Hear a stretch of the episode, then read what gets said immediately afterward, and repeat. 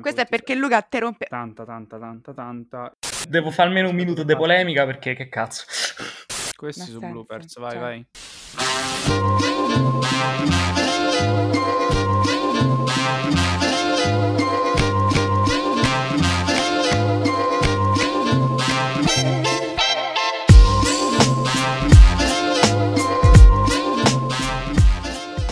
Tutti e ben ritrovati in questa nuova, nuovissima puntata di In the Mood for Talk. Io sono Lavinia Ed io sono Luca. e finalmente dopo mesi e mesi che io e Luca siamo stati qui da soli a parlarci addosso abbiamo nuovamente un ospite ragazzi. Woo! Gioiamo per questo, tra l'altro se siete ascoltatori abituali di In the Mood for Talk l'avete già conosciuto perché è tornato a trovarci niente po' di meno che Federico Rinaldi. Fede, Ciao, grazie per avermi rinvitato queste discussioni su- sul cinema che fa sempre piacere, è sempre bello parlare di film, è sempre bello parlare con voi. Grazie Fede, per noi è sempre bello parlare con te. Tra un po' infatti cominceremo perché sul film del quale dobbiamo parlare c'è davvero tanto da dire, quindi io direi che passiamo subito la parola al nostro caro Luca che ci fa la sua solita introduzione sul film del quale parleremo e poi via col dibattito. Oggi siamo molto stealth perché ragazzi davvero le cose da dire sono tantissime, quindi vai Luca. Uh, un appunto, Lavinia, hai dimenticato di dire che è la- diciamo, il primo appuntamento della nuova stagione che si è conclusa con, con il È compleanno vero. dedicato a- con l'episodio sul- per il compleanno dedicato a In the Mood for Love e niente, oggi ci ritroviamo ad inaugurare una nuova e bellissima stagione di In the Mood for Talk e come la inaugureremo tra l'altro con un film eh, fantastico, uno dei film probabilmente più sconvolgenti dell'ultimo periodo, un film che si lega strettamente ai tempi che stiamo vivendo, eh, si lega molto alla pandemia, ma eh, secondo me proprio si lega ad un modo di intendere la contemporaneità per i linguaggi che mette in gioco, per eh, proprio il suo essere un instant movie quasi, eh, che però, secondo tutti e tre probabilmente, perché siamo d'accordo, eh, segnerà anche il cinema che verrà, il modo di farlo, il modo appunto di approcciarsi alla settima arte. E il titolo del film è Bad Luck, Le- Bad Luck Banging or Looney Porn, arrivato in Italia come Sesso sfortunato o Folie porno, ed è l'ultimo film del regista rumeno Radu Giude. Un film che, tra l'altro, come avevamo annunciato anche sulla nostra pagina Instagram, in The Mood for Talk, rinnovo l'invito a seguirci. È il titolo che ha vinto l'ultimo festival di Berlino, il- l'edizione che si è svolta online, che a breve anche si svolgerà in piazza. Eh, è stato appena annunciato dalla Berlinale appunto i film che saranno proiettati eh, nelle piazze di Berlino, tutti i film vincitori, quindi ci sarà anche eh, il film Hong- l'ultimo film di Aung San Suu, Introduction. Eh, non ricordo gli altri, quindi sorvoliamo. Ed è un film, quello di Radu Giude, molto interessante. Eh, e niente, io accennerei un... cioè, vi direi qualcosa sulla trama perché è importante capire cosa accade. Il film parla di Amy, un insegnante di scuola che viene... mh, eh, che si trova appunto da un giorno all'altro a... mh, si trova messa, diciamo, come dire, all'agonia per un breve filmato che è stato diffuso su internet, un filmato, eh, un- una sex tape, come la definiremo oggi, eh, che è stata messa su internet, su dei siti appunto acce- mh, di libero accesso e appunto si è ritrovata da un giorno all'altro a ehm, appunto senza lavoro, in grave difficoltà. Un caso che tra l'altro per noi italiani è ci ha ricordato, per tutti quelli che hanno visto il film, la- il bruttissimo caso della maestra licenziata a Torino sempre per un, per un video hard, per delle immagini a sfondo sessuale che hanno, si sono tirate appresso parecchia polemica. Per purtroppo. condivisione non consensuale di, di materiale Sì, intimo, sì. esatto. Anche Radu Giude eh, lo conosce bene il caso perché se non erro in un'intervista per il manifesto ne ha accennato. Non ci metto la mano sul fuoco, però ricordo che conosce il caso anche lui, quindi non è così casuale, insomma. E niente, noi seguiremo tutto quello che verrà dopo il filmino porno, che eh, verrà anche mostrato, non è spoiler perché è la prima cosa che vedremo nel film, però ce ne parlerà meglio Federico adesso. E niente, Uh, Federico, la parola a te perché non credo ci sia da dire altro sulla trama o su appunto Rado Giude perché ne parleremo a breve tutti e tre insieme. Ne parleremo a breve e a fondo, quindi fondo, esatto. da qui spoiler ragazzi, se non avete visto il film ah, fatelo. Una, una piccola poi... per concludere, il film è reperibile sul sito di Mio Cinema, però cosa più interessante, il film fa parte di una rassegna dedicata, dedicata a molte opere del regista vi consigliamo in particolare uh, Uppercase Sprint, che però trovate su Mubi, e uh, Federico e Lavinia vi consigliano tantissimo I Do Not Care If Go, If We Go Down in History as Barbarians, un titolo chilometrico non tradotto in italiano che trovate appunto sempre sul mio cinema. Gli altri titoli della rassegna sono Aferim e Dead Nation se non erro e niente ragazzi, recuperateli. Ok, Vai, allora Fede, entriamo subito nel film, che inizia come ha detto Luca con, uh, con il video porno di Amy e, e, il compagno, un marito a tutto schermo. E già qua uh, Jude ci, ci dice tre cose. La prima è che introduce fin da subito la questione dell'oscenità, cosa è sceno e cosa non lo è. Jude l'ha detto in molte interviste, per lui osceno non è il porno, per lui osceno è, è l'abuso del potere. Secondo, introduce già la, la, la, perdita di distinzione che c'è tra pubblico e privato e la perdita di distinzione che c'è tra realtà e immagine, nella misura in cui appunto il videoporno è visto a tutto schermo e non è, diciamo, reinquadrato. A questo punto inizia la prima parte del film che è intitolata Strada a senso unico, dove seguiamo la protagonista che cammina nella città di Bucarest. Diciamo che questo pellegrinaggio viene messo in scena attraverso un atteggiamento documentaristico fatto soprattutto attraverso l'uso di, di panoramiche, tant'è che si è anche richiamato il nome di Rossellini, che Jude eh, ama molto, in particolare Germania Anno Zero, ma anche Godard. Però quello che innanzi... Tra l'altro, scusa l'interruzione, ma immagini girate proprio durante ah. la pandemia, se non erro a luglio-agosto di quest'estate, quindi le persone non... proprio ad alto rischio. No, no, di... ma assolutamente, di... ma questo testimonia anche ah, il fatto che ci sono le persone che indossano la mascherina, gli attori indossano le mascherine, indica anche la volontà di Giude di uh, diciamo accogliere la contingenza e di fare un film che sia radicato uh, nella realtà.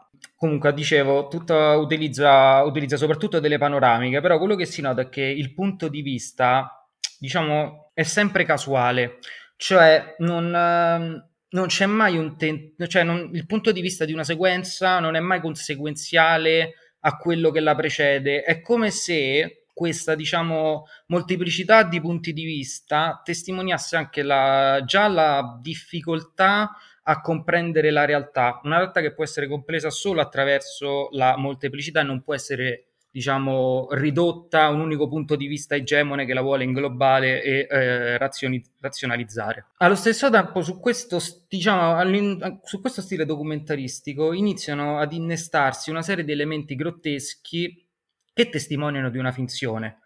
Allora, innanzitutto la macchina da presa abbandona spesso la, la protagonista e si concentra su, ad esempio, i fast food, i cartelloni di, ad esempio, che mostrano gente che fa bodybuilding oppure arti marziali, o ancora cartelloni che presentano allusioni sessuali, ad esempio ce n'è uno dove c'è una donna e una frase accanto che sponsorizza un prodotto e una frase accanto con scritto mi piace intenso, oppure ancora spesso la, lascia da parte la protagonista per concentrarsi sulle altre persone che stanno che stanno lì e vediamo ad esempio uh, delle donne che litigano a una cassa, uh, un uomo che si lamenta per la riduzione, per il taglio del budget che è stato fatto per la salute, per l'educazione o per la sanità, oppure ancora un uomo che sta sulle strisce pedonali, ne urla, urla un altro che sta in macchina, che a sua volta inizia a urlare io ti investo, io ti investo, e alla fine lo investe. In certo senso, tutto questo,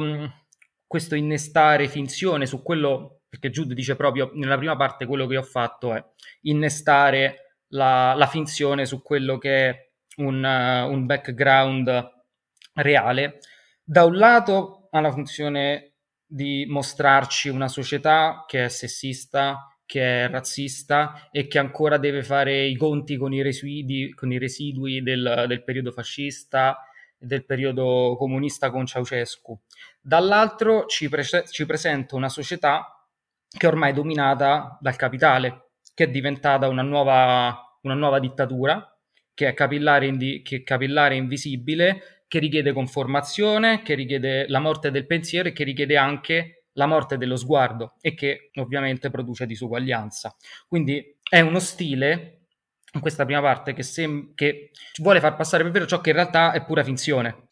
In questo senso, mh, la prima parte, secondo me, è, strettamente legata a un'inquadratura in particolare di Upper Crespint, uh, che è la storia, diciamo, racconta mh, di questo ragazzo che negli anni Ottanta, storia vera, uh, faceva delle scritte sui muri contro Ceausescu, venne individuato dalla Securitate e insomma venne interrogato e nel giro di cinque anni è morto, secondo, anzi si pensa perché gli davano del, del caffè radioattivo e in Uppercase Sprint c'è un'inquadratura in particolare verso la fine del film, eh, tra l'altro un film estremamente brechtiano che affianca alla, diciamo, a questa sorta di ricostruzione brechtiana eh, estraniante eh, della vita di questo ragazzo tutta una serie di immagini d'archivio, in particolare immagini di propaganda, per svelarne appunto la, la funzione di propaganda e quindi la, la loro finzione. Insomma, c'è un'inquadratura finale che mostra la città di Bucarest oggi,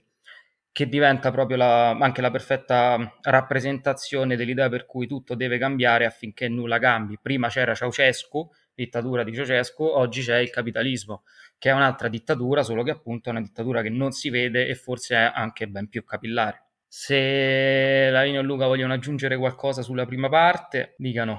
Eh, sì, tra l'altro quello che hai detto è, è molto particolare, soprattutto riguardo alla morte dello sguardo.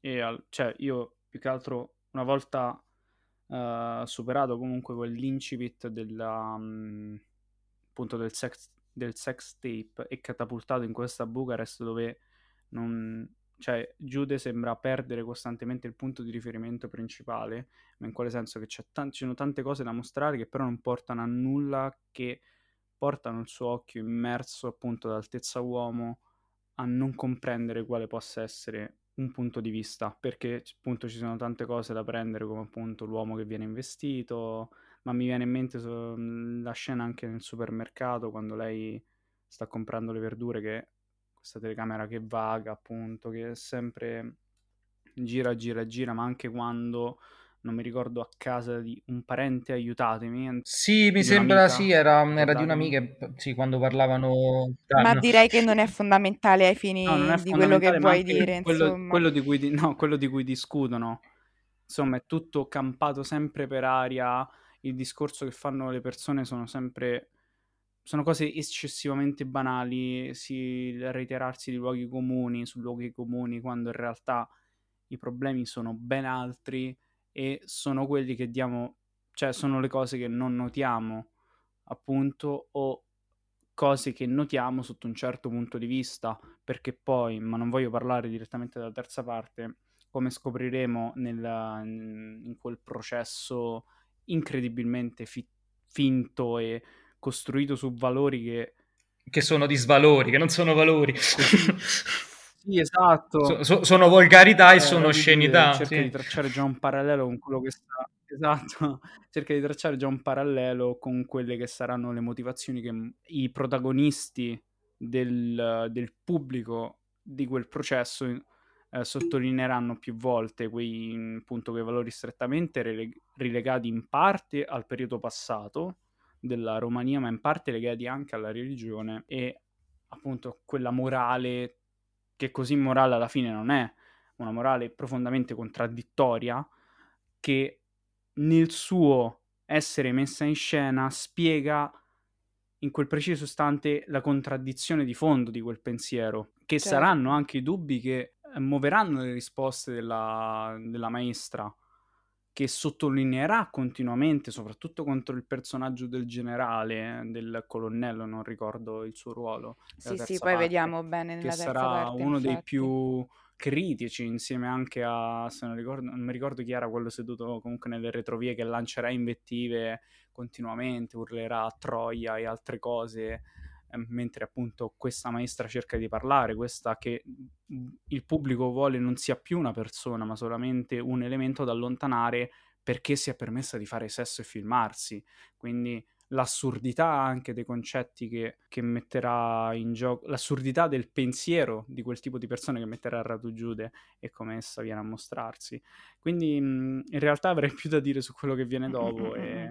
Restando sulla prima parte invece, che secondo me è essendo successiva a quello che è sostanzialmente il prologo del film, quindi il sex tape, il video intimo, che tra l'altro secondo me una delle operazioni più interessanti di Radu Giude in questo film è non risolvere mai il dubbio circa quel video, nel senso si tratta di condivisione non consensuale di materiale intimo oppure no, perché lei più volte nel mentre in Controlla cui parla... il telefono, sì al telefono col compagno, con quello che si presume essere il compagno, il marito, insomma, ehm, dirà cose tipo: No, no, allora ho detto che l'hai caricato tu contro il mio volere, eccetera. Lei poi nel video è comunque bendata, quasi ci fosse effettivamente la voglia, no? Di fare a tutti gli effetti un video hard da poi, da poi pubblicare, perché Radu va oltre. Il discorso che fa lui è: ma anche se effettivamente fosse stata lei a voler mettere online questo video, sarebbe comunque giusto fare questo processo alle intenzioni come viene pro- poi fatto nella, nella terza parte? Cioè non, non, gli interessa tanto parlare della condivisione di materiale intimo non consensuale in sé, che ovviamente è un atto a parte che è reato, oltre che un atto deplorevole, a lui interessa molto, come avete giustamente sottolineato voi, il discorso sulla, tra virgolette, finta, fintissima morale di, di, di, di alcune persone, di alcuni strati della, di, vari strati della popolazione.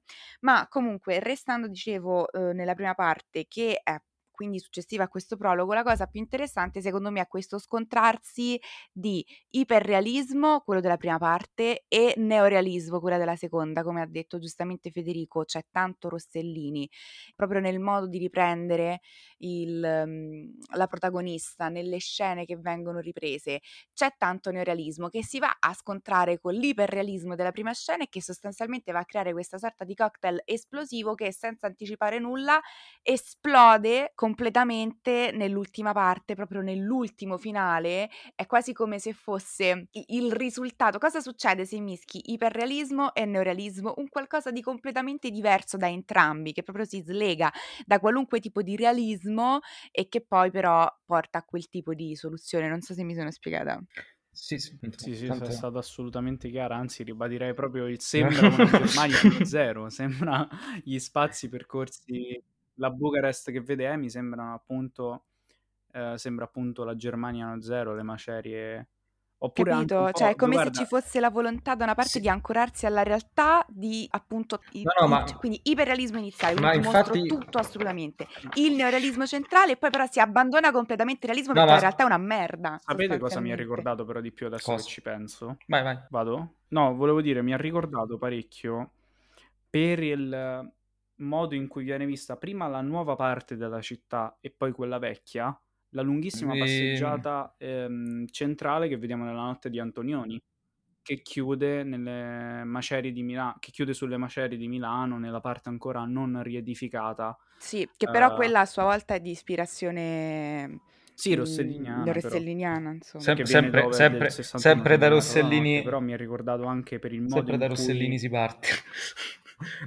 da là non si ci si muove. No, sì, che poi alla fine quello è anche un modo per far entrare eh, la città all'interno del film e farla, farla vedere e far vedere come le, no, le, le, persone l'hanno ridotta. Perché passi da appunto da supermercati tutte queste belle cose qua, i palazzi distrutti che sembra che stanno per cadere a pezzi. Si fa proprio una, appunto una panoramica generale di com'è Bucarest oggi e di come è stata ridotta da, da chi la abita. Che poi va benissimo essere un'altra qualsiasi città, il fatto che sia appunto radicato, cioè il solo fatto che poi si parli comunque anche un po' di religione fa pensare che possa essere incredibilmente intercambiabile il contesto. Oddio, io non so quel... sicurissima sì, di allora, questo. C'è, Vista c'è la seconda comunque... parte, sulla quale infatti vi suggerisco occhio... di spostarci, io, secondo me è molto, cioè, secondo me appunto c'è la volontà di radicarlo sì, di, sì, di sì, radicare mia... quella, quella storia al contesto.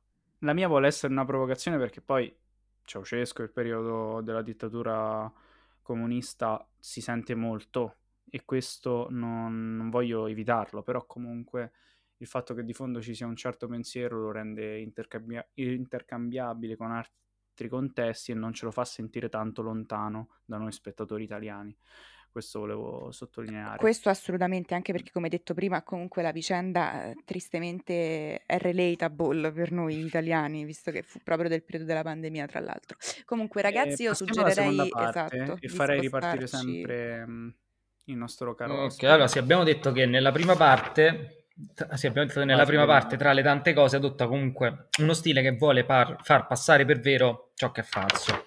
Nella seconda parte, la seconda parte ne è praticamente il rovescio. Infatti, questa che si intitola Breve dizionario di, di, aneddoti, di aneddoti, quello a cui assistiamo è lo, lo smascheramento della finzione delle immagini che vengono presentate come vere attraverso il montaggio. Questo perché per Giudi innanzitutto il montaggio è uno strumento epistemologico che consente di creare concetti ed idee, quindi la linea è quella, diciamo, Eisenstein e Godard. Nella seconda parte, quello che fa con il montaggio è risignificare le immagini, smontando nel senso che le era stato dato da chi le aveva prodotte, oppure smontando nel senso che noi diamo loro sulla base delle nostre conoscenze, eh, sulla base del nostro inconscio storico, sulla base dell'inconscio storico-culturale e sulla base ovviamente del, del, contesto in cui viviamo. Quindi quello che fa il montaggio è, mh, mm, in questo caso è svelare proprio la, la finzione. Nello svelare la finzione dice quella che poi la prima verità del cinema, cioè appunto dire che il cinema è finzione e a partire da questa verità ricercare poi una verità diciamo, più alta. Perciò tutta la seconda parte alla fine diventa un, uh, un montaggio che accosta immagini sempre eterogenee a tutta una serie di frasi, anch'esse eterogenee, alcune che provengono dai social, altre che sono altre da internet, altre ancora frasi che sono dette, sono state dette o scritte da filosofi. Vediamo ad esempio un'immagine dell'esercito e leggiamo che eh, l'esercito ha ucciso rom e ebrei e poi ha ucciso i rivoluzionari. Oppure vediamo un'immagine della chiesa e ci viene da pensare, ad esempio, ah, bella questa chiesa, e poi leggiamo eh, vicina alle dittature è una delle istituzioni più fidate. E in questo modo smonta anche tutti, smon- insomma, smonta anche i luoghi, tutti i luoghi comuni. È come se, ci, se in questa seconda parte ci aprisse a un a un nuovo sguardo sul mondo, a un nuovo modo di guardare e di guardare le immagini, ma letteralmente scoprendo mh, cose nuove. Ad esempio scopriamo che i figli sono prigionieri politici dei genitori, mentre l'immagine che vediamo è quella di un gruppo di bambini e si canta la canzone eh, Andiamo in guerra bambini. Tutta la seconda parte si muove così, ci vuole mostrare, ci porta a riflettere sul senso delle immagini e sul senso che acquisiscono anche in relazione alle parole che vengono loro associate. Voi cosa ne pensate? No, più che altro mi ricorda parecchio tu prima hai citato, hai citato Uppercase Sprint, quindi ci richiamo un'altra volta a quel tipo di montaggio. Assolutamente Comunque, sì. Non fa nulla di nuovo come Assolutamente sul montaggio di pratico, però il punto è legare quelle immagini, slegarle da... Ecco, un'altra cosa importante secondo me quando ci si approccia a Bad Luck Banging o anche a appunto a perché Sprint, ma più che altro l'ho uscito perché è l'altro film che ho visto di Radu Giude, un po' me ne pento ancora di non aver recuperato altro. Radu Giude spesso provocando, ma avendo coscienza di quello che fa, eh, si toglie con... Uh, si distanzia parecchio dalla narrazione. Ma perché lo fa? Perché appunto attraverso il montaggio ci rimostra, e non dico perché lo faccia una, unicamente Radu Giude, però parlo è un discorso che faccio in relazione alla popolarità che il eh, film raggiunge. Il film può raggiungere e che in questo caso ha raggiunto con la vittoria dell'Orso d'Oro a Berlino. E appunto dimostra come il cinema può comportarsi e trattare alcuni temi. Questo non significa che Radu Giude fa esclusivamente di film attesi. Ci ricorda però che il montaggio è un atto che, è, mh, mm, che può essere impiegato veramente in molti modi che la causa ed effetto ah, cioè, non è un ma un atto, intanto è un atto creativo e... è anche un atto creativo è un atto creativo il cinema, quindi questo mh, dizionario della seconda parte ricorda attraverso l'associazione di frasi e immagini un elemento primario del cinema e del montaggio, appunto. E forse è questo il lato più sorprendente dopo comunque le associazioni o prima le associazioni che appunto no. vengono fatte come no. quelle no. che ci ha indicato Federico. Tra l'altro si ripresenta anche un atto sessuale ad un certo punto, ma se con, mh, contestualizzato e slegato sì. Da quella che no, ad esempio, ecco, il, di quelli che si il fatto è questo che molto spesso mh, per le immagini che vediamo e quello che viene accostato si era sempre un conflitto tra immagine e parola. Però ad esempio, eh, quando ti fa webcam, sex chat mi sembra, dice quello che ci mostra è proprio una donna che fa, uh, si masturba come, per far vedere che insomma è così che funziona, cioè nel senso che quello che poi noi riteniamo che sia osceno, eh, il sesso, il, il, porno, poi confrontato alla parata militare quando poi l'esercito ammazza i rom ebrei e rivoluzionari senza porsi troppe domande, la chiesa che quando i rivoluzionari chiedono chiedono di farli entrare per non essere ammazzati, tiene chiuse le porte. Anche in questa seconda parte comunque continua il discorso sull'oscenità e sul cosa può e non può essere e non può essere ritenuto osceno, ecco. Sì, secondo me la seconda parte a mani basse è la più interessante del film per, per quanto mi riguarda. Comunque Piccola possibilità. Secondo me tendiamo ad utilizzare troppo spesso film attesi in maniera dispregiativa. Io non sono del tutto contraria, anzi devo dire a me non dispiacciono i film attesi, ovviamente bisogna saperli fare. È interessante che in questo caso Bad Luck Banging è stato un film attesi fino quasi alla fine, nel senso che col terzo finale si salva tra virgolette dall'essere un film attesi ma fino a quel momento lo è stato, complice molto questa seconda parte. Ma sai, non saprei in realtà proprio, guarda, non saprei se definirlo negativo, mm, capite? In tutto e per tutto film attesi, nel senso che poi è un continuo di tesi antitesi il film, continuo di, è un continuo di confrontarsi quando... di tesi antitesi, tesi antitesi. Eh, sì, esatto. Ma per portare avanti la sua tesi. Eh, sì. Portare avanti un modo alternativo di vedere le cose, perché non le definisce, Ma, cioè, cioè, me, definisce più che altro per, per, tol- per toglierci il dubbio, gli errori per togliersi il dubbio, uno dice, pa- parla di cinema dialettico, ha, ha risolto il problema. perché poi quello che fa quello che lo utilizza in un'accezione negativa è cinemattesi, cioè filmattesi credo che si è capito chi è, sono io, però no, perché comunque secondo me non c'è, cioè il film, filmattesi è quello che supera qualsiasi, cioè per come la vedo io, che supera qualsiasi elemento per dimostrare eh, ma, ma Radu Giudi, cosa, ma, lo, lo ritratta, lo disputa, cioè veramente Beh, ma Radugid in effetti male. non lo fa, cioè quello che fa è proprio darci una libertà, so. cioè dirci guardate tutta questa roba qua, fatevi una vostra, fatevi anche una vostra idea, riflettete e pensate. Che tra l'altro quello è un rischio clamoroso. Eh. Sicuramente è un rischio. Quello che si prende Radugid sì, con questo film è un rischio incredibile, perché tra l'altro, no, perché tra l'altro poi è quello in cui sono caduti molti, molti appunto secondo me critici che ne hanno parlato ma non perché a me è piaciuto e allora deve piacere a tutti quanti, però in realtà no, il rischio c'è comunque di vedere un film e pensare che sia un mappazzone Ehm... Ma lui lo fa apposta, cioè nel senso, è questa la cosa bella. Ma caspita, io non lo posso dire adesso perché abbiamo detto che lo devo dire alla fine. Però c'è l'intento di mostrarti ah, tutto e di fare il mappazzone, capito? Finita questi, cioè, questa discussione. Nel senso, non può essere.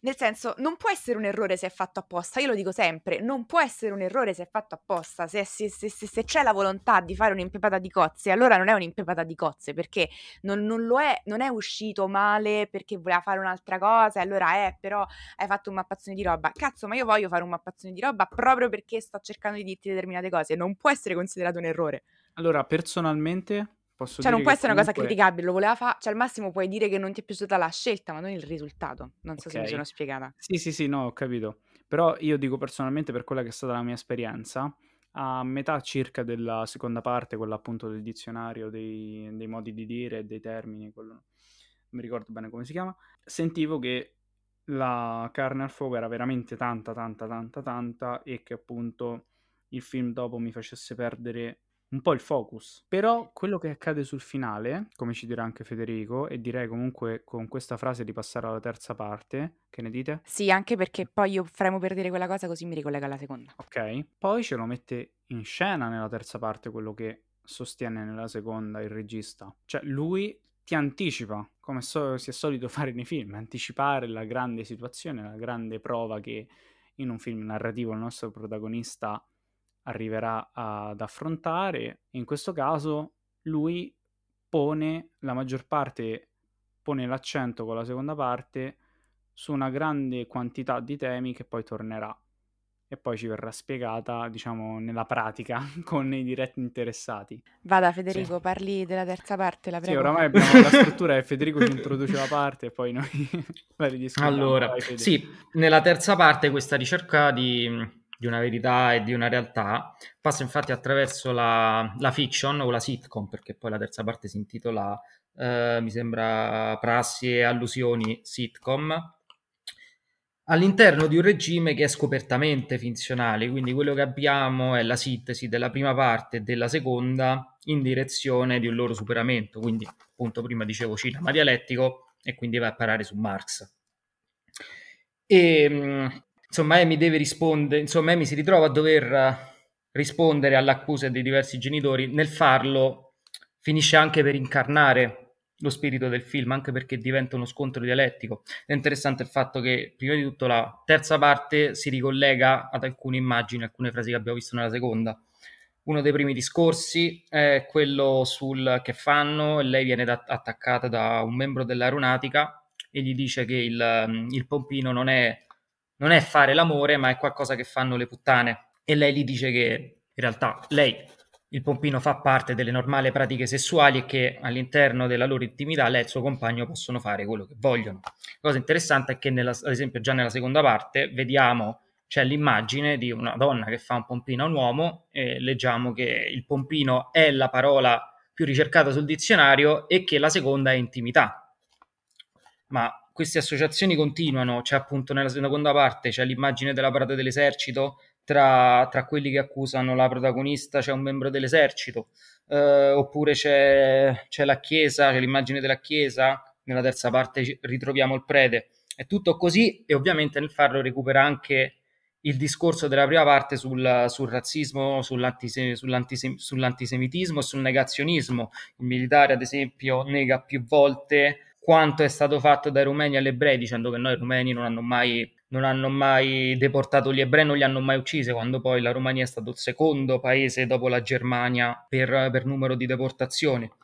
Oppure ancora ci sono gli insegnanti, ci sono i, i genitori che accusano Amy di insegnare agli alunni dei testi che non sono previsti nel, nel programma, che poi è un programma pe- predeterminato e che in quanto tale diventa anch'esso poi in realtà una forma di controllo modo che poi le persone crescano stupide, appunto, dei negazionisti che ed è molto più facile poi controllarli. Tra l'altro la accusano anche di uscire fuori dal programma se non sbaglio, cominciano a dire tipo ah sì, tu sì, gli dicono ah tu hai, tu hai inserito questo, questo, questo, scrittore bolscevico, stai facendo revisionismo storico, gli dicono di tutti i colori.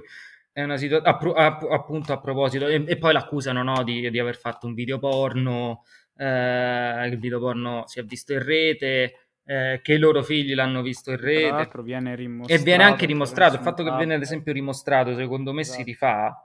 Che appunto abbiamo detto Giude si rifà anche molto a Mars. L'idea del rimostrarlo, però questa volta diciamo reinquadrato, perché non lo vediamo più a schermo intero, eh, sembra anche una sorta di, di riproposizione, cioè di, di, di, messa in scena dell'idea, quella di Max, per cui ogni evento storico si ripete due volte. La prima sotto forma di tragedia, e la, la seconda sotto forma di, falsa, di farsa.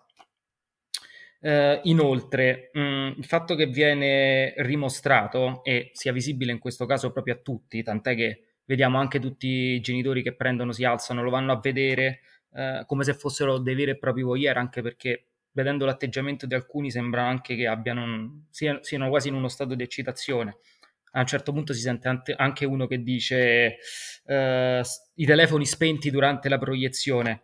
Insomma, rimostrarlo rinvia di nuovo a quella, a quella perdita di distinzione tra pubblico e privato nell'era di internet, nell'era dei social. A questo si aggiungono anche le voci fuori campo. Uh, infatti, quelle voci fuori campo che sentiamo a volte sono delle parole, due frasi messe insieme, a volte sono delle risate, a volte sono degli, intursi, degli, degli insulti, ricalcano poi quello che alla fine trovi scritto su, su, su Facebook, su Instagram oppure su, su Twitter, ad esempio. Esatto, voglio intervenire su questa cosa proprio per, perché sembra che sia come se mh, in questa terza parte si materializzasse il post di Facebook nella vita reale e come tra l'altro si eh, venga poi tras- tradotto in immagini e in farsa, non in vita reale appunto, eh, l'atteggiamento del gregge che si unisce e giudica esclusivamente su, su, appunto cose che non sa. Assolutamente, ma, noi siamo la, la società del, giudizio, del, giudizio, generalizzato, no, noi appena possiamo anche... giudicare qualcosa senza pensare, più lo facciamo subito. Non ci... eh, proprio sì, è più... Viene, viene veramente mostrato, soprattutto negli insulti, come un atto liberatorio, ma è interessante anche il montaggio, che sembra appunto mettere, mostrare, un, mostrare il pensiero come appunto il commento che viene scritto su Facebook, diretto, poche frasi, veramente che non prendono in considerazione l'atto in sé, che più volte, anche quando viene rimostrato mm, attraverso il tablet, eh, ma anche appunto attraverso alcune risposte che Amy fornisce a, appunto alle persone che la stanno accusando, si è perso completamente il focus perché chiunque nel privato mm, in un modo o nell'altro appunto pratica il sesso cioè una cosa normale, lei ora unicamente perché un video che è stato diffuso online è diventata una cosa scandalosa.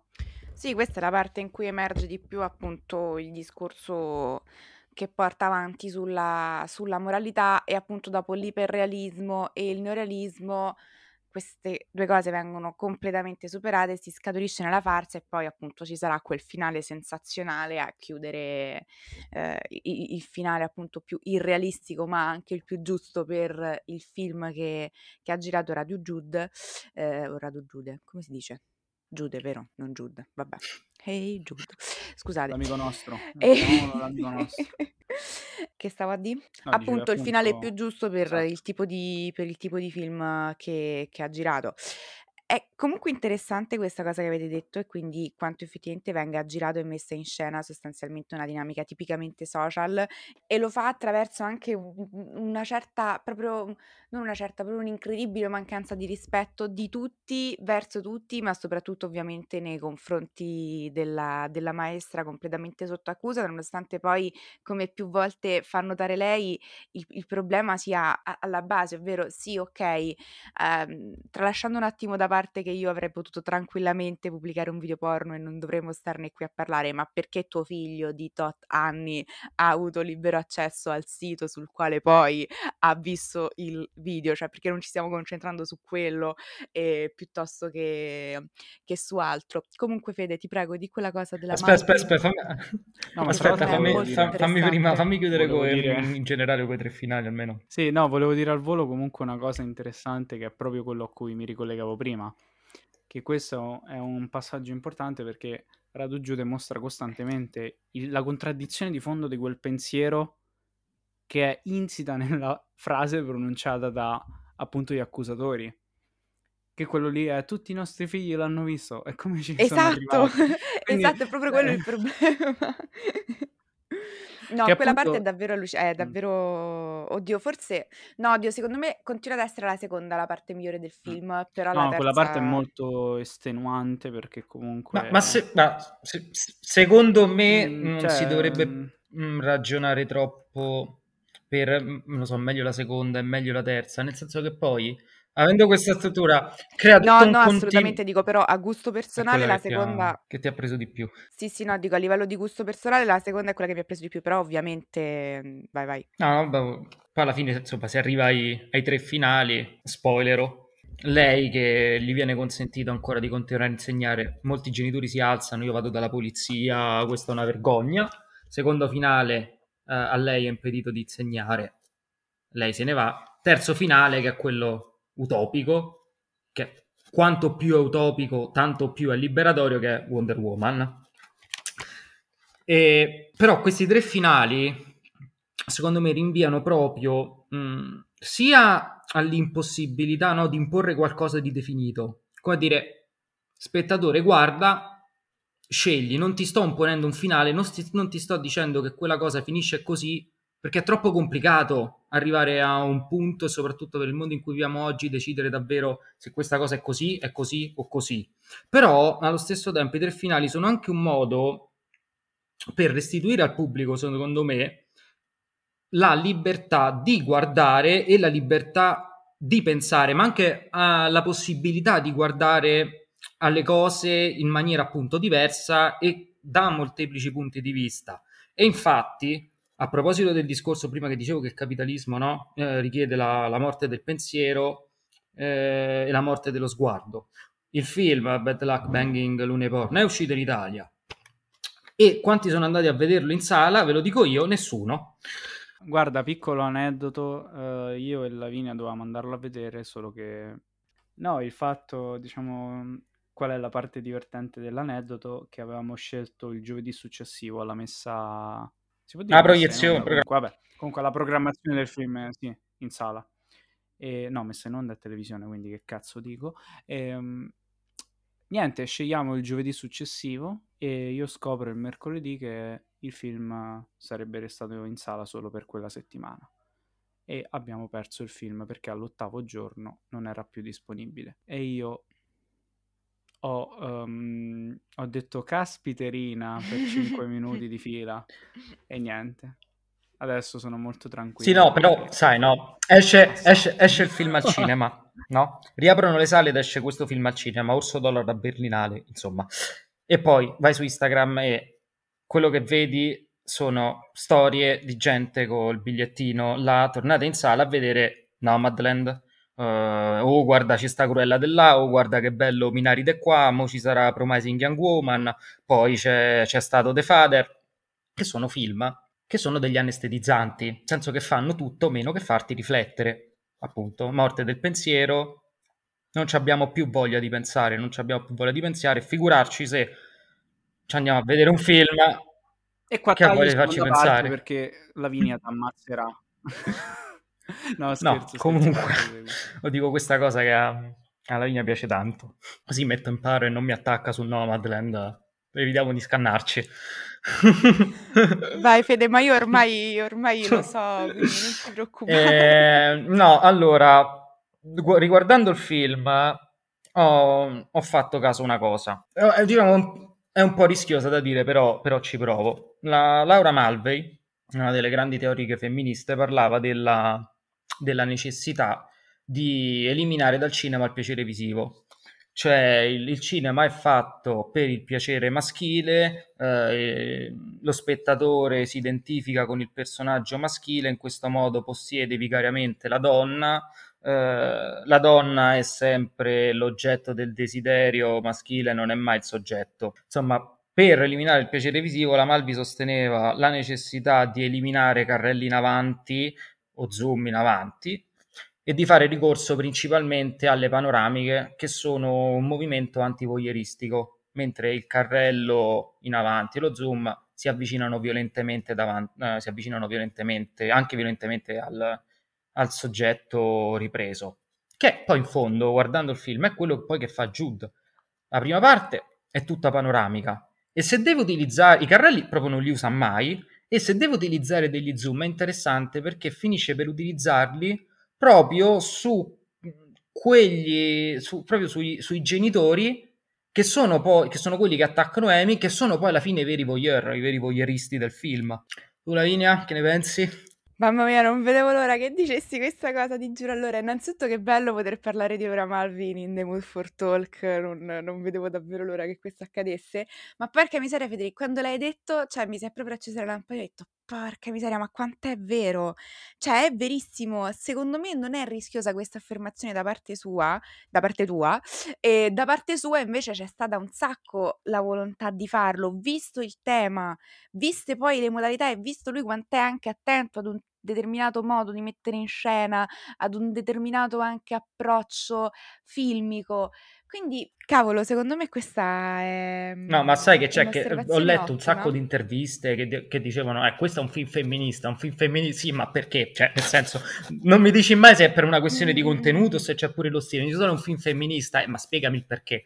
Cioè, E questo andrebbe a spiegare effettivamente che non solo a livelli di contenuti, ma anche proprio a livello di approccio. E questa è una delle cose più interessanti, perché se ci vogliamo tra l'altro collegare al cinema degli ultimi anni, secondo me c'è sempre più femminismo a livello di contenuto, però quel femminismo a livello di linguaggio, a livello di approccio, non è stato ancora raggiunto, secondo me. Visto che comunque la Feminist Film Theory, anche la teoria di un certo cinema, di un certo controcinema, risale ormai agli anni 70 che venga rispolverato, ripreso e riapplicato nel 2020 è, secondo me, dimostra quanto un tipo di controcinema e in- le indicazioni per il controcinema non fossero legate soltanto agli anni 70 e a quel periodo storico, Ah, ma certo. abbiano un senso anche oggi, perché al di là del fatto che determinate cose non si sono superate, ma nel frattempo il cinema, porca vacca, soprattutto il cinema eh, più, più commerciale, è rimasto quello, cioè l'approccio al linguaggio, l'utilizzo del linguaggio filmico è sostanzialmente rimasto quello, determinate pratiche non No, si sono assolutamente no, ma oggi al massimo se si... Ah, cioè, sempre cinema americano, se vuoi fare un film che tratta tematiche femministe, è tutto di contenuto, la forma non esiste. Esatto, è tutto di contenuto, la forma non esiste. Il fatto che invece si recuperi la forma, proprio andando a prendere Laura Malvi o in generale chi faceva controcinema negli anni 70, è interessante e dimostra quanto non sia tutto relegato alle sperimentazioni degli anni 70 del cinema femminista e del controcinema, ma può essere riportato in auge anche adesso, proprio perché sì, ok, contenuti, verissimo, ma anche a livello di linguaggio mi devi bilanciare, mi devi bilanciare il, il contenuto, perché altrimenti appunto eh, no- non è efficace tanto quanto, cioè secondo me invece Radio Giudice va ad essere molto, molto efficace. Comunque volevo dire anche una cosa su Bart, perché mi sono fomentata tantissimo mentre visto, mentre vedevo il film, stavo parallelamente studiando Bart, il quale parla effettivamente dell'immagine pornografica e non ho quindi potuto fare a meno di collegarlo al, um, a Bad Luck Banging o Luriporn. Perché? Perché ha porno nel titolo, perché inizia con, il, con un porno, perché il porno torna tantissimo all'interno del film. E visto quanto è attento, abbiamo notato nel corso della puntata, Radu Giudi alla messa in scena, al linguaggio, visto quanto fa tutto con cognizione di causa, secondo me non è completamente campato per aria il fatto che lui abbia voluto fare un film porno. Ma in che senso? La mia non vuole essere soltanto una provocazione. Nel senso che fa un film in cui ti mostra tutto quello che vuole mostrarti. Da qui il mio commento riguardo alla seconda parte, ovvero che non può essere un errore se è una scelta fare un mappazzone o un'impepata di cozze. Lui ti accosta tantissime cose perché vuole farlo, vuole mostrarti tutto il possibile della Romania, di un certo tipo di morale, di un certo tipo di pensiero, di un certo tipo di status, tutto quanto.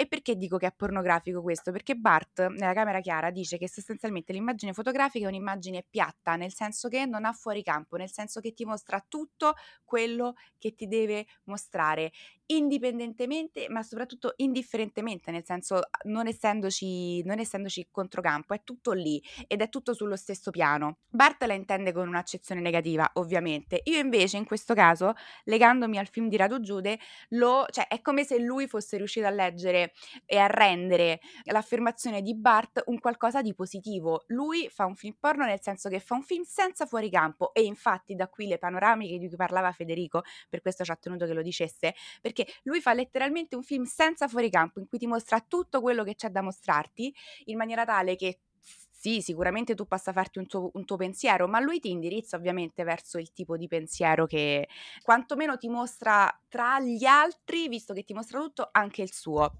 Perché è vero che ci sono tre finali, ma non è un caso che l'ultimo finale è quello più utopico, comunque anche quello che ti rimane di più, perché per quanto faccia parte dei tre finali è comunque l'ultimo finale, quindi quello con più importanza.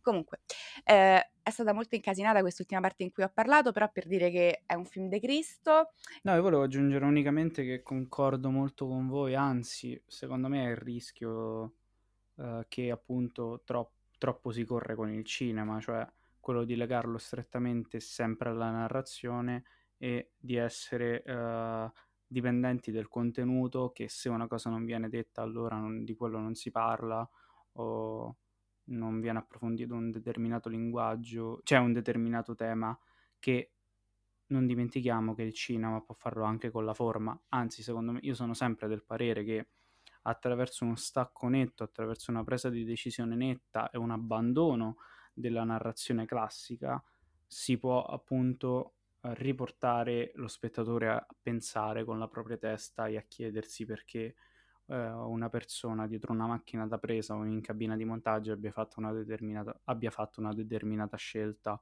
come appunto ha fatto Radu Giude. E niente, Federico ci voleva raccontare un piccolo aneddoto eh, personale riguardante comunque sempre il mondo dei social, però che ha molto da dire se eh, paragonato a quello che vediamo. Sì, secondo me film. è un esempio che rende bene l'idea del perché secondo me un film come Bank, Bank Banging, Looney, Looney Porn eh, è un film importante perché questo tipo di cinema è un film importante di cui abbiamo bisogno, eh, anche se non lo vede nessuno. Un po' di tempo fa avevo messo su, su Instagram un post, proprio del discorso sull'oscenità, di un post su, di, su Days, eh, l'ultimo film di Sammy Young, tra l'altro bellissimo. Tra queste foto, tra questi frame del film, c'era, c'era, un'immagine di due uomini mh, mm, sdraiati sul letto, mh, mm, tagliati su mezzo busto, nudi, dove uno mi sembra dava un bacio a, al petto, non mi ricordo se al capezzolo dell'altro. Sì, sì, sì, ma, era il capezzolo. Insomma, giorno dopo apro Instagram e mi accorgo che l'immagine, eh, cioè il post ne è stato tolto perché violava le regole della, della community di Instagram. Allora, Adesso tu puoi stare là e dici, vabbè, te metti a ridere, fai ironia, è tutto là. Però poi inizi un attimo a pensare. Prima, innanzitutto, a, a cosa vuol dire, cioè cosa, cosa, comporta spostare le immagini dal loro contesto, dalla loro struttura in un altro contesto, che è poi quello che fa Rado appunto nel film, dirci che le immagini inserite in un contesto significano qualcosa, le prendi e le inserisci in un altro significano qualcos'altro. Le immagini non hanno un significato definito, definito ma il significato cambia a seconda di come le utilizzi. Però poi inizi anche a pensare sfogliando profili è te vedi tutte queste ragazze no, che fanno foto nude, però con uh, vagina e seno oscurate, e va bene. E io a questo punto penso che io potrei fare la stessa cosa, mi faccio una foto nudo, uh, mi oscuro il pene e va bene pure quella. Perché se li standard sono quelli, oppure restando al cinema, uh, Brigitte, Brigitte Bardot in, uh, in, Il disprezzo, la scena dove sta sdraiata sul letto con, con il culo in fuori, quella va bene perché va bene? Cioè, c'è qualcosa che non va. Perché due uomini, uno da un bacio a un altro a petto nudo, non va bene, ma ragazzi e maschi nudi, eh, basta che tette e vagina siano leggermente oscurate, va bene. Cioè, c'è qualcosa che non va. Certo, è qualcosa che mh, mm, è ironico e fa ridere, e magari ci puoi anche ridere sopra, ma non è una risata che finisce là, è una risata inquietante, perché è una cosa inquietante. Cioè, non mi censuri... Eh, tette e culi tutti nudi, che belli, mi censuri tra l'altro un'immagine che cioè, poco e niente, cioè un'immagine che è accusata di, ehm, eh, diciamo, urtare la sensibilità di alcuni utenti, cioè un uomo a mezzo busto che bacia capezzolo di un altro che poi è una foto che manco si capisce bene, no? C'è qualcosa che non va. E poi mi stai a di pure, cioè a me mi viene pure da pensare che Instagram è omofobo senso che a Instagram è pieno di omofobi perché... No, certo, è questo il punto, nel senso... Cioè, cos'è, cos'è veramente osceno? So, cioè, è osceno la foto di due così, tra l'altro di un film bellissimo, o forse... Cioè, l'idea, una delle idee strampalate che ho è che comunque non dimentichiamo che questo compito viene affidato a, diciamo, una sorta di intelligenza artificiale che deve rilevare perché sta accadendo. Ed è questa la cosa inquietante. Cioè, noi sappiamo eh, no, che aspetta, sul... volevo concludere al volo, scusa. Eh, cioè, il punto è che quell'intelligenza artificiale acquisisce un codice e un certo database che viene aggiornato costantemente su cosa è osceno per la community. Però il problema è che poi cosa accade? Che anche noi adattiamo quelle regole, anche noi vediamo così le cose? Non lo so. Cioè, io credo che il rischio ci sia perché poi comunque un utente si adatta e ridimensiona il suo contenuto in base a cosa gli è permesso e cosa no. E ok, è uno spazio privato perché è di un'azienda privata, Instagram, di Facebook, però forse si sta superando il limite? Cioè, veramente la zona grigia è troppo grigia? non lo so. Cioè, quello è il problema comunque con un certo tipo di nudità sui social. Mm, allora, um, ovviamente ci tengo a specificare che qui siamo tutti d'accordo con la nudità sui social, eh? a scanso di equivoci. Uh, il punto è che sapendo proprio che tra l'altro il capezzolo maschile ha percepito diversamente da quello femminile che tendenzialmente um, Instagram non censura il capezzolo maschile proprio perché non ipersessualizzato dalla, dalla, società quanto quello femminile, il fatto che la foto di Federico sia stata rimossa ci fa davvero pensare, porta davvero a pensare che il contenuto segnalato e per il quale poi la foto è stata rimossa fosse la coppia gay più che la nudità, proprio perché appunto uomini a mezzo busto col capezzolo di fuori socialmente sono sono accettati differentemente da una donna a mezzo busto col capezzolo di fuori. Quindi è questa la cosa più inquietante. Quindi... A mare ci presentiamo così ogni estate. Abbiamo fatto bene a chiudere con questa riflessione perché eh, Bad Luck Banging, Orluni Porn parla di intimità, parla di sesso, parla di finta moralità, parla di internet e della finta moralità di internet e di chi internet lo usa e lo usa male. Ad ogni modo, quindi Federico, è stato davvero un piacere averti di nuovo qui con noi, è stata una chiacchierata davvero molto stimolante. Ci abbiamo tenuto a chiamarti perché sapevamo che questo film ti era piaciuto tanto e che Radu Giude come regista ti piace tanto e sapevamo che potevi contribuire in maniera preziosa alla puntata, cosa che effettivamente hai fatto. E io direi che ci possiamo avviare alla chiusura e che questo è il momento dei saluti, quindi questa prima puntata della seconda stagione di In the Mood for Talk si conclude qui. Vi consiglio di recuperare la puntata su High Life, che è l'altra puntata che abbiamo registrato con Federico, così come tutte le altre puntate che abbiamo registrato. E niente. Vi invitiamo ci... a seguirci su Instagram, dove abbiamo anche un'altra rubrica interessante dove parliamo di. consigliamo film un po' più sconosciuti che secondo noi meritano il recupero. e niente, Lavinia, arrivederci ci, a tutti. Ci sentiamo alla prossima.